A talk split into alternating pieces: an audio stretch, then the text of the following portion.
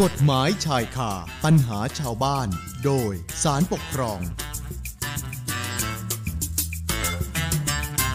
เอาละค่ะเข้าสู่ช่วงเวลากฎหมายชายคาปัญหาชาวบ้าน โดยสารปกครองกันต่อนะคะ คุณฟังคะคดีปกครองที่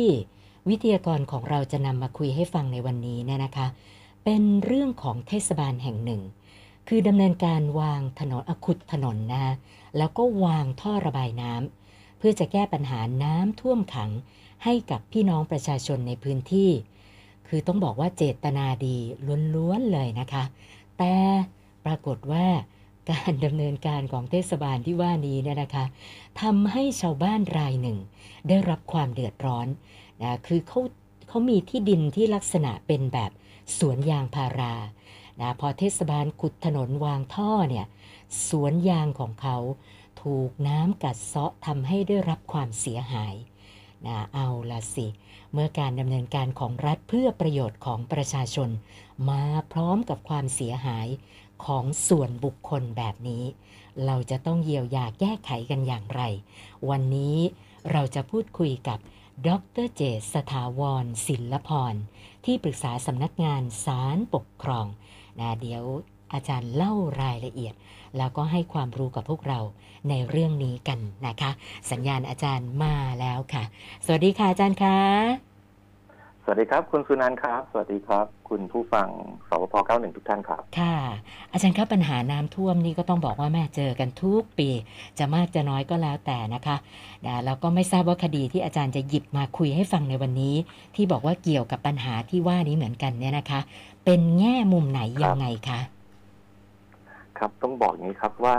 หน่วยงานทางปกครองเนี่ย มีหน้าที่หลักๆ ก็คือบำบัดทุกข์บำรุงสุข คดีที่เราจะหยิบมาคุยกันวันเนี้ยเกี่ยวกับเรื่องน้ำท่วม มันอาจจะกลายเป็นเรื่องที่บอกว่าบำบัดทุกข์แล้วก็ไปสร้างทุกข์ให้เขาเพิ่มนะฮะค่ะแล้วลองมาดูกันครับผมค่ะครับ ก็คดีที่เราหยิบมาเนี่ยฮะก็เหมือนที่คุณสุนันท์เกริ่นไว้ตอนต้นครับ ว่ามีเทศบาลเทศบาลหนึ่งนะครับ ก็ไป หาวิธีป้องกันน้ำท่วมขังในพื้นที่เนี่ยนะครับ ไปหาวิธีแล้วก็ปรากฏว่า ไปทำให้ผู้ฟ้องคดีหรือเอกชนรายหนึ่งนะครับ ซึ่งเป็นเจ้าของที่ดินตามหนังสือรับรองการทำประโยชน์นสสามกอยู่แปลงหนึ่งในจังหวัดหนึ่งทางภาคใต้นะครับ ที่ดินเนี้ยแต่เดิมเป็นที่นาโล่งๆนะครับค่ะสลับตานึกภาพนะครับ ด้านทิศตะวันตกของที่ดินเนี่ย ติดกับคลองสาธารณะ นะครับ คลองเนี้ยก็เป็นที่ทางน้ำผ่านนะครับ ปกติก็เป็นที่ระบายน้ำนะครับ ก็มีการสร้างถนนสร้างสะพานข้ามคลองแอบไปดูตรงใต้สะพานครับ มีการก่อสร้างฝ่ายน้ำล้น ใต้สะพานเนะครับ ที่สร้างฝ่ายน้ำล้นเนี่ยนะครับ อยู่ตรงบริเวณหน้าที่ดินของผู้ฟ้องคดีพอดีเป๊ะเลยครับค่ะตอนที่ทำฝ่ายน้ำล้นเนี่ย ตอนนั้นเนี่ย มันเกิดจากน้ำไม่พอต อนนั้นน้ำน้อย ก็ทำฝ่ายน้ำล้นเก็บกักน้ำให้ชาวบ้านในเทศบาลนั่นแหละได้ใช้ทำนากันนะฮะจำเนียนการผ่านมา น้ำน้อยก็กลายเป็นน้ำมากครับอืมพอน้ำมากขึ้น หรือเรารู้จักกันในนามว่าน้ำท่วมเนี่ยนะครับ น้ำเยอะ เทศบาลก็เอางี้แล้วกัน ไม่มีที่ระบายน้ำก็บริหารจัดการด้วยการขุดถนนนะฮะค่ะตามแนวคลอง แล้วก็ฝังท่อระบายน้ำคอนกรีตอย่างดีครับหนึ่งท่อ บริเวณไหนครับบริเวณขอบสะพานตรงนั้นนะครับ ที่ติดกับหน้าที่ดินของผู้ฟ้องคดี เพื่อแก้ปัญหาน้ำท่วมขังในบริเวณดังกล่าวค่ะผลที่ตามมาคือ น้ำมันเยอะเกิดอะไรขึ้นครับ แรงดันน้ำก็แรงครับ น้ำก็ไปกัดเซาะที่ดินของผู้ฟ้องคดีครับอ๋ออะถึงค่ะตรงนี้ก่อนครับ เลยได้รับความเสียหายนะคะ แล้วแล้วพอมันเกิดปัญหาแบบนี้เนี่ยทางผู้ฟ้องคดีนะเขาได้แจ้งปัญหาให้ทางเทศบาลได้รับทราบไหมครับ อาจารย์ ผู้ฟ้องคดีเนี่ยก็เป็นคนหนึ่งในพื้นที่เป็นคนหนึ่งในท้องถิ่นนั้นเขาก็มองว่า เอาไม่เป็นไรค่ะนะแค่นิดแค่นี้เอง นิดนิดหน่อยหน่อยเป็นทางกลับการผู้ฟ้องคดีเนี่ย บอกว่า ก็ไหนๆน้ำก็มากัดเซาะหน้าที่ดินละ ฉันหาวิธีป้องกันตัวเองก่อนแล้วกัน เพราะว่าอ๋อสิ่งที่เทศบาลทำก็เหมือนทำเพื่อประโยชน์ของคนในท้องถิ่นตรงนั้นค่ะนะครับ คือเจ้าของที่ดินเขาเลย เอาคิดเขาการแก้ปัญหาด้วยตัวเองเขาก็ไปยกร่องที่ดินตามแนวน้ำไหลเนี่ยให้มันสูงขึ้นค่ะนะฮะแล้วก็ไปปลูกยางพาราแล้วก็เว้นที่ดินปลูกยางสลับนะครับเพื่อให้น้ำมันผ่านได้อ่านะครับ ก็ช่วยเป็นการระบายน้ำให้กับเทศบาลด้วยในทางหนี้ทีนี้ไอ้ที่น้ำกัดเซาะเนี่ยเขาบอก ไม่เป็นไรแต่เขาไปทำพนังกั้นน้ำเอง เป็นคอนกรีตเสริมคอนกรีตอย่างดีนะครับ ที่หน้าท่อระบายน้ำนะครับ เพื่อป้องกันน้ำกัดเซาะหน้าที่ดินเขาค่ะเรื่องก็น่าจะจบด้วยดีใช่ไหมฮะนั่นน่ะสิแต่ปรากฏว่า คาดว่าข้อที่จริงอะน้ำมากขึ้นอ่าเทศบาลบอกแหมระบายไม่ทันอะค่ะเอาไงดี ขุดใหม่เลยค่ะที่เดิมนี่แหละครับ ขุดใหม่ ขุดไอ้ท่อระบายน้ำที่ฝังอยู่เดิมอะแล้ว วางท่อใหม่ฮะค่ะ ตอนแรกท่อหนึ่งใช่ไหมฮะ ตอนนี้เปลี่ยนเป็นสองท่อ เส้นผ่าศูนย์กลางหนึ่งเมตรสองท่อ ค่ะ ไม่เล็กนะครับ เหมือนทวีคูณขึ้นมาห้าก็น่าจะไม่มีอะไร แต่ปัญหาคือตอนขุดเนี่ยไปขุดต่ำกว่าระดับเดิมอีก ต่ำกว่าพนังกั้นน้ำที่ผู้ฟ้องคดีเนี่ย เอกชนคนเนี้ยเจ้าของที่ดินเนี่ยนสสามเนี่ยค่ะ เขาทำไว้อยู่เดิม เอ้า เมื่อไปต่ำกว่าพนังกั้นน้ำก็กั้นน้ำไม่ได้แล้ว ทีนี้ก็น้ำก็มาเต็มๆครับค่ะ กัดเซาะหน้าที่ดินเขา คือณตรงนั้นน่ะ ผู้ฟ้องคดีเขาทำเป็นท่าน้ำนะให้คนในละแวกนั้นน่ะ มาซักร้างมาดูวิวกันอ๋อก็ปรากฏว่าท่าน้ำก็ได้หายไปด้วยค่ะนะครับ เหตุการณ์ก็ก็มาถึงจุดนี้แหละครับ คุณค่ะสุนันท์ครับค่ะแม่คือคือรอบที่หนึ่งนี่ฟังแล้วผู้ฟ้องคดีเขาก็ก็ยังอุตส่าห์นะพยายามที่จะแก้ปัญหาด้วยตัวเอง แล้วก็เอ่อ ทำเป็นมุมที่ดีแบบว่าให้ให้คนอื่นได้รับประโยชน์ด้วย แต่พอเจอรอบสองนี่ท่าทางจะรับไม่ไหวแล้วใช่ไหมคะอาจารย์ ก็ถ้าเป็นเราคงจะรับไม่ไหวนะครับน่ะนะฮะทีนี้ยังไงต่อล่ะ ผู้ฟ้องคดีบอก ไม่ไหวแล้ว ก็ทำหนังสือไปแจ้งเทศบาลครับว่ากรุณาช่วยแก้ปัญหาตรงนี้ให้หน่อยเถอะนะฮะย้ายทางระบายน้ำได้ไหมเพราะว่า ถ้าไปดูดีๆครับ จากข้อเท็จจริงที่ที่ได้มาที่ที่คู่กรณีได้มาแล้วศาลไปแสวงหาเองผมว่าวางแนวอื่นก็ได้นะ ที่ไม่ใช่แนวนี้อะอ๋อเหรอแนวแนวอื่นน่าจะดีกว่าด้วยซ้ำฮะค่ะน่าจะดีกว่าด้วยซ้ำผลเทศบาลบอก อย่างเงี้ยดีแล้วหนึ่งท่อเป็นสองท่อแนวนี้แหละดีสุดๆแล้วนะฮะแล้วเขาเทศบาลก็ยืนยันว่า แนวเนี้ยน้ำไหลคล่องอืมวงเล็บใช่ครับ ไหลคล่องจริงหรือเปล่าไม่แน่ครับ แต่หน้าที่ดินผู้ฟ้องคดีพังแน่นอนครับ อันนี้ค่ะผู้ฟ้องคดีก็บอกว่า อืม การวางท่ออย่างเงี้ยทำเพื่อประโยชน์ก็จริงอะนะแต่มันมีวิธีการวางท่อแบบอื่นทำไมไม่เลือกอะค่ะพอเทศบาลคุณไม่เลือกนี้ปุ๊บสิ่งที่คุณทำตามกฎหมายที่คุณบอกเนี่ยคือผู้ฟ้องคดีผมต้องบอกไม่ต้องสังเกตเขารู้กฎหมายปกครองด้วยนะอ๋อเขาดูจากจากจากในในคำฟ้องเขารู้ด้วยนะเขาบอกว่า อย่างเงี้ย ถ้าคุณสุนันท์จำจำได้ในสัปดาห์ที่แล้วผมพูดเรื่องทำอะไรต้องได้สัดส่วนใช่ไหมฮะค่ะนี่ครับผู้ฟ้องดีเขาสู้เขาบอกว่าทำเงี้ยไม่ได้สัดส่วน เกินจำเป็นไม่เหมาะสม แนวอื่นก็มีไม่รู้จักไปวางค่ะเขาบอกอย่างเงี้ยมันกลายเป็นสิ่งที่คุณทำตามกฎหมาย เป็นการทำมันเป็นสิ่งที่ไม่ไม่ถูกกฎหมายแล้วอืมอย่างนี้เป็นละเมิดเขาแล้วล่ะองค์ประกอบละเมิดคือผิดกฎหมายและเสียหายเขาเอาคดีมาฟ้องศาลปกครองครับ แล้วก็ขอศาลว่าศาลครับ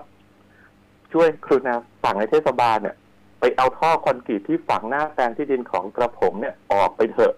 แล้วก็กรุณาไปฝังท่อแนวอื่นที่ผมแนะนำว่ามันดีๆ เนี่ยค่ะน้ำมันจะไหลโฟลว์ขึ้น ที่ดินผมก็ไม่พังด้วย แล้วก็เป็นไปได้กรุณาให้สั่งให้เทศบาลอะเอาท่าน้ำผมกลับมาด้วยฮะค่ะแล้วก็ช่วยทำพนังกั้นน้ำผมกลับด้วยเพราะมันไม่เหลือแล้ว ก็คือทำที่ดินให้กลับสู่สภาพเดิม แล้วก็ขอเพิ่ม เทศบาลอย่ามายุ่งกับที่ผมอีกนะค่ะเขากลัวอืมครับเขาก็ฟ้องแล้วขอมาไงฮะค่ะค่ะนะคะหลายท่านคงอยากจะทราบแล้วล่ะค่ะว่า แล้วเมื่อคดีมาถึงศาลปกครองเนี่ยศาลท่านมีความเห็นยังไงบ้างคะอาจารย์ศาลเวลาฟ้องมาถึงนะครับ ก็จะต้องตรวจคำฟ้อง แล้วก็แสวงข้อเท็จจริงข้อเท็จจริงทั้งสองฝ่ายและแสวงหาเองนะครับ เพราะในคดีเนี้ยศาลไปแสวงหาเองด้วย จนพบว่าแนวทางที่มัน ทางที่มันควรจะฝังท่อมันคือตรงไหนกันแน่ผู้ฟ้องคดีเสนอถูกต้องหรือเปล่าเลยเดี๋ยวคอยฟังกันครับค่ะแล้วศาลก็ต้องดูข้อกฎหมายที่เกี่ยวข้องข้อกฎหมายที่เกี่ยวข้องเรื่องนี้แน่นอนครับกฎหมายเทศบาลว่าเทศบาลมีหน้าที่ทำอะไรบ้าง มีหน้าที่ไปไปทำเรื่องนี้ไหมต้องการน้ำท่วมไหมแล้วก็ไปดูกฎหมายความรับผิดทางละเมิดเจ้าหน้าที่ เพราะว่ามันจะพูดถึงเรื่องเจ้าหน้าที่เนี่ยต้องรับผิดมากน้อยเพียงใดนะครับ แล้วศาลเขาก็ดูแล้วครับศาลก็มีความเห็นอย่างนี้ครับ บอกว่าเทศบาลเนี่ยมีอำนาจหน้าที่ในการจัดทำบริการสาธารณะในการบำรุงทางบกทางน้ำทางระบายน้ำเป็นหน้าที่ของคุณตามกฎหมายจริงๆเนี่ยจริง ๆ นะฮะ เทศบาลมีอำนาจหน้าที่ทำตรงนี้ เทศบาล วางท่อระบายน้ำเนี่ย ดีนะ แต่วางสองท่อเนี่ย หน้าหน้าที่ดินผู้ฟ้องคดีอะเพื่อแก้ปัญหาน้ำท่วมขังเนี่ย โอเค มันก็เป็นการจัดให้มี การบำรุงรักษาทางระบายน้ำนะครับ เป็นการป้องกันบรรเทาสาธารณภัยในเขตพื้นที่รับผิดชอบของคุณด้วยค่ะเป็นการทำเพื่อประโยชน์คนในท้องถิ่น อันนี้เป็นการทำบริการสาธารณะ อันนี้ดีงามมากนะครับค่ะถึงตรงนี้เอ๊ะยังไงครับคุณสุนันท์ค่ะเอ๊ะศาลว่างี้เอ๊ะยังไงต่อนะครัคะบคือคือถ้าบอกว่าเป็นการบริการสาธารณะ แต่ว่ามันเป็นเหตุให้ผู้ฟ้องคดีได้รับความเสียหายอะค่ะอาจารย์ แล้วอย่างนี้เราจะพิจารณากันยังไงล่ะคะ คือผมผม เว้นวรรคไว้นิดหนึ่งไงค่ะเพราะว่าจริง ๆ แล้วศาลเขามองต่อ จริง ๆ เราถ้าย้อนกลับถึงสัปดาห์ที่แล้วเนี่ยแล้วมาฟังเรื่องวันเนี้ย มันจะเขามันจะมีความสนุกสนานมาก ก็คือว่าศาลบอกว่าสองท่อคุณวางอะคุณคุณโอเคละเป็นวิธีการแก้ปัญหาน้ำท่วมอืมแต่กฎหมายไม่ได้บอกให้คุณวางสองท่ออย่างเดียวนี่เขาให้คุณคิดว่าคุณจะวางท่อยังไง แล้วน้ำมันระบายได้ดีที่สุด แล้ว ไม่ไปกระทบกระเทือนกับชาวบ้านที่เกี่ยวข้อง หรือถ้ากระทบก็กระทบไม่น้อยที่สุด ซึ่งมันก็เป็นไปตามหลักสัดส่วนที่ผมได้ทิ้งท้ายไว้ในคราวที่แล้วนะครับศาลจึงบอกว่า เอาอย่างนี้ไอการที่คุณไปวางตรงคอสะพานหน้าที่ดินผู้ฟ้องคดีเนี่ยนะครับ แล้วก็ไปทำให้ที่ดินเขาพังเนี่ย กัดเซาะไปเนี่ย มันทำให้ทรัพย์สินเขาเสียหายนะ ทรัพย์สินเขาเสียหายอันเกิดมาจากการที่คุณใช้ดุลพินิษไม่ชอบ ตัดสินใจผิดงั้นสิ่งที่คุณคิดว่าคุณถูกกฎหมาย มันก็เลยกลายสภาพเป็นผิดกฎหมาย อ่า ผิดกฎหมายบวกเสียหายปั๊บก็เลยกลายเป็นละเมิดฮะค่ะนะครับ อย่างนี้ทำยังไงดีศาลก็เลยบอกว่า การที่เทศบาลนะครับทำบริการสาธารณะตามกฎหมายก็จริงครับแต่ก่อให้เกิดภาระเกินสมควรแก่ผู้ฟ้องคดีเนี่ย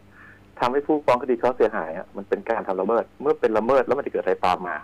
ก็คือต้องดำเนินการต่างๆ ให้กลับสู่สถานะเดิมหรือจ่ายค่าเสียหาย ซึ่งเดี๋ยวเรามาดูกันต่อไปค่ะ หลายท่านอาจจะคิดเหมือนดิฉันหรือเปล่าว่า อันนี้ก็น่าจะหมายความว่าเทศบาลน่าจะต้องรื้อถอนท่อที่ว่านี้ออกไปอย่างนั้นหรือเปล่าคะอาจารย์ อืมศาลมองมากกว่านั้นด้วยนะครับ คือคำขอที่เราจำได้นะครับว่า ผู้ฟ้องคดีเขาขอว่า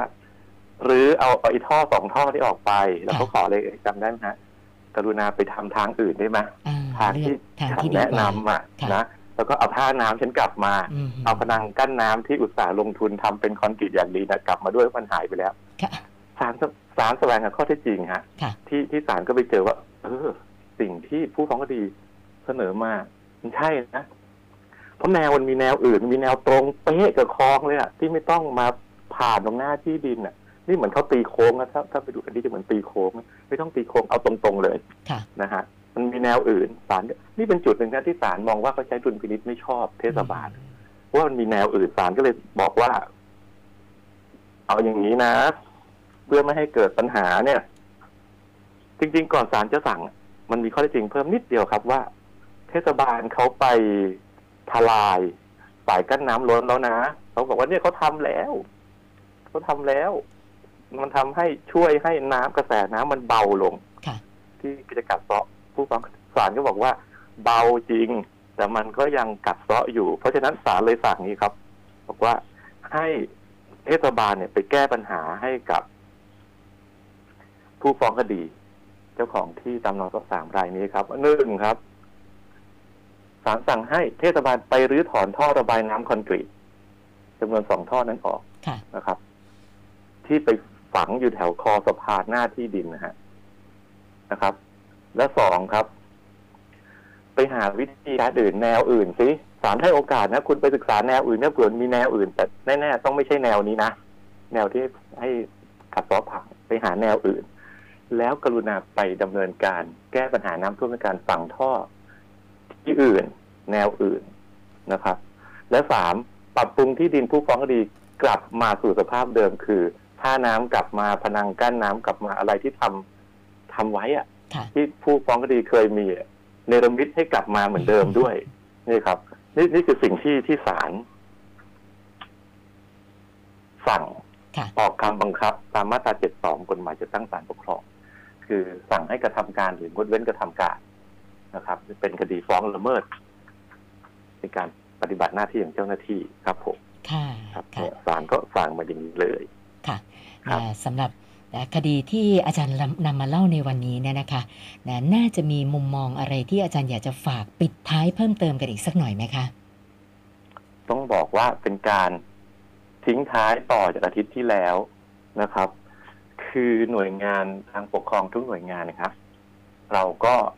ทำหน้าที่เพื่อรักษาประโยชน์ของส่วนรวมประโยชน์ของส่วนรวมคือประโยชน์ของคนทุกคนในพื้นที่นะครับ อย่างเทศบาลก็ ประชาชนทุกคนที่อยู่ในเทศบาลนั้นๆนะฮะแต่เวลาจะรักษาผลประโยชน์ของคนส่วนรวมเนี่ยแน่นอนครับ มันกระทบถึงประโยชน์ของใครคนใดคนหนึ่งในในพื้นที่นั้นแน่ๆฮะไม่มากก็น้อยเป็นธรรมดาอยู่แล้ว ไม่มีใครได้ร้อยเปอร์เซ็นหรือ หรือเสียร้อยเปอร์เซ็นหรอกครับ นั้นสิ่งที่หน่วยงานทางปกครองหรือเจ้าที่ของรัฐนะครับไม่ว่าจะเป็นท้องถิ่นหรืออะไรก็ตามที่ต้องคำนึงเสมอก็คือว่าจะทำอะไรต้อง ตัดสินใจนะครับ ว่า ไม่ใช่แค่บอกว่ากฎหมายเขียนให้ทำแล้วคุณก็ตัดสินใจทำอะไรก็ได้ ไม่ใช่ คุณต้องดูว่ากฎหมายเขียนบอกให้คุณทำนะเขาเป็นเรื่องอำนาจผูกพันหรือดุลพินิษนะครับผูกพันดุลพินิษเป็นไง ย้อนกลับไปฟังสัปดาห์ที่แล้วนะครับ แต่ดุลพินิษคือเปิดให้คุณตัดสินใจหาวิธีการในการทำงั้นการหาวิธีการในการทำก็คือต้องทำให้ อย่างเช่นกรณีเนี้ยท้องถิ่นท้องถิ่นต้องได้ประโยชน์ที่สุด แต่ที่สุด ก็ต้องไปกระทบกับคนที่อยู่ในท้องถิ่นคนใดคนหนึ่งให้น้อยที่สุด อย่างเงี้ยคือวินวิน วินวินในทางกฎหมายปกครองไม่ใช่ว่า เอกชนจะไม่โดนกระทบอะไรเลยนะไม่ใช่ฮะต้องโดนให้น้อยที่สุด ซึ่งเราเรียกรวมๆว่าหลักสัดส่วนจากหลักสัดส่วนตรงนี้เองฮะย้อนกลับมากันแทะเห็นค่ะเวลาพอเหลืออยู่นะครับ ก็เริ่มต้นดูว่ามาตรการหรือวิธีการนั้นนะนะครับ ต้องจำเป็นจำเป็นคือทำแล้ว สิ่งที่ต้องการเช่นนั้นเนี่ยน้ำท่วมทำแล้วน้ำท่วมหายไปไหมหรือดีขึ้นไหมนะไม่ท่วมบ้านเรือนคน ใช่ไหม ถ้าคำตอบว่าใช่ ก็ต้องดูต่อครับ มันมีกี่วิธีล่ะ มันมีกี่มาตรการล่ะนะครับ ถ้ามีเลือกวิธีการมาตรการที่ดีที่สุด อันนี้มองในมุมของท้องถิ่นก่อนนะหรือฝ่ายปกครองก่อน ว่าเอาที่ดีที่สุดแล้วทำครับ ถามว่าพอไหมคำตอบคือไม่พอฮะทีนี้ต้องมองอีกมุมเนี่ย มองมุมเอกชนแล้วว่าที่ว่าดีที่สุดเนี่ยของรัฐเนี่ย หรือของฝ่ายปกครองหรือของท้องถิ่นเนี่ย เอกชนน่ะเขาดีด้วยไหมล่ะเขาดีด้วยคือเขาได้รับผลกระทบ น้อยที่สุดนะครับ ถ้าใช่ถ้าคำตอบหนึ่งสองสามเหมือนที่พูดเนี่ย มันใช่ ก็เคาะเลยครับค่ะแล้วทำนะครับ แล้วทำผลที่ตามมาแน่นอนเอกชนจะเสียหายนะครับ แต่มันจะไม่ใช่ละเมิดละมันจะกลายเป็นเรื่องความรับผิดอย่างอื่น คือรัฐทำถูกกฎหมายแต่เอกชนเสียหาย ที่ทางกฎหมายปกครองเราก็มีว่า คนทุกคนต้องรับภาระหน้าที่สาธารณะหลัก แต่ว่าเมื่อรับภาระหน้าที่สาธารณะแล้วอะเยียวยาเขาด้วยนะอือหือรัฐจ่ายเขาด้วยนะค่ะค่าเสียหายนะนะครับ ไม่ใช่ว่าทำถูกกฎหมายแล้ว รัฐไม่ต้องจ่าย นี่คือลักษณะเฉพาะของกฎหมายปกครองที่ต่างจากกฎหมายเอกชนคือดูนะครับ ไม่ผิดแต่เสียหายรัฐต้องจ่ายครับค่ะถ้าทำได้อย่างนี้ เออ สโลแกนที่ว่าบำบัดทุกข์บำรุงสุข ซึ่งสโลแกนนี้มีมาตั้งแต่ในสมัยรัชกาลรัชกาลที่ห้านะฮะค่ะสมเด็จกรมพระยาดำรงได้ได้พูดไว้ แล้วทุกวันนี้ถ้าเราไปที่ศาลาว่าการกระทรวงมหาดไทย ตรงพระราชานุสาวรีย์จะเห็นว่าคำเนี้ครับ ถูกเขียนอยู่ที่ฐานของอนุสาวรีย์เลยบำบัดทุกข์บำรุงสุขมันก็จะเกิดจริงๆนะครับค่ะขอบคุณครับนะวันนี้ต้องขอบคุณ ดรเจษสถาวรศิลพรนะคะ ที่ปรึกษาสำนักงานศาลปกครองสครัละบผมเวลามาพูดคุยให้ความรู้กับพวกเรานะคะ ขอบพระคุณมากค่ะอาจารย์ ครับ ขอบพระคุณมากครับค่ะรับสวัสดีค่ะรับกฎหมายชายคาปัญหาชาวบ้าน โดยสารปกครอง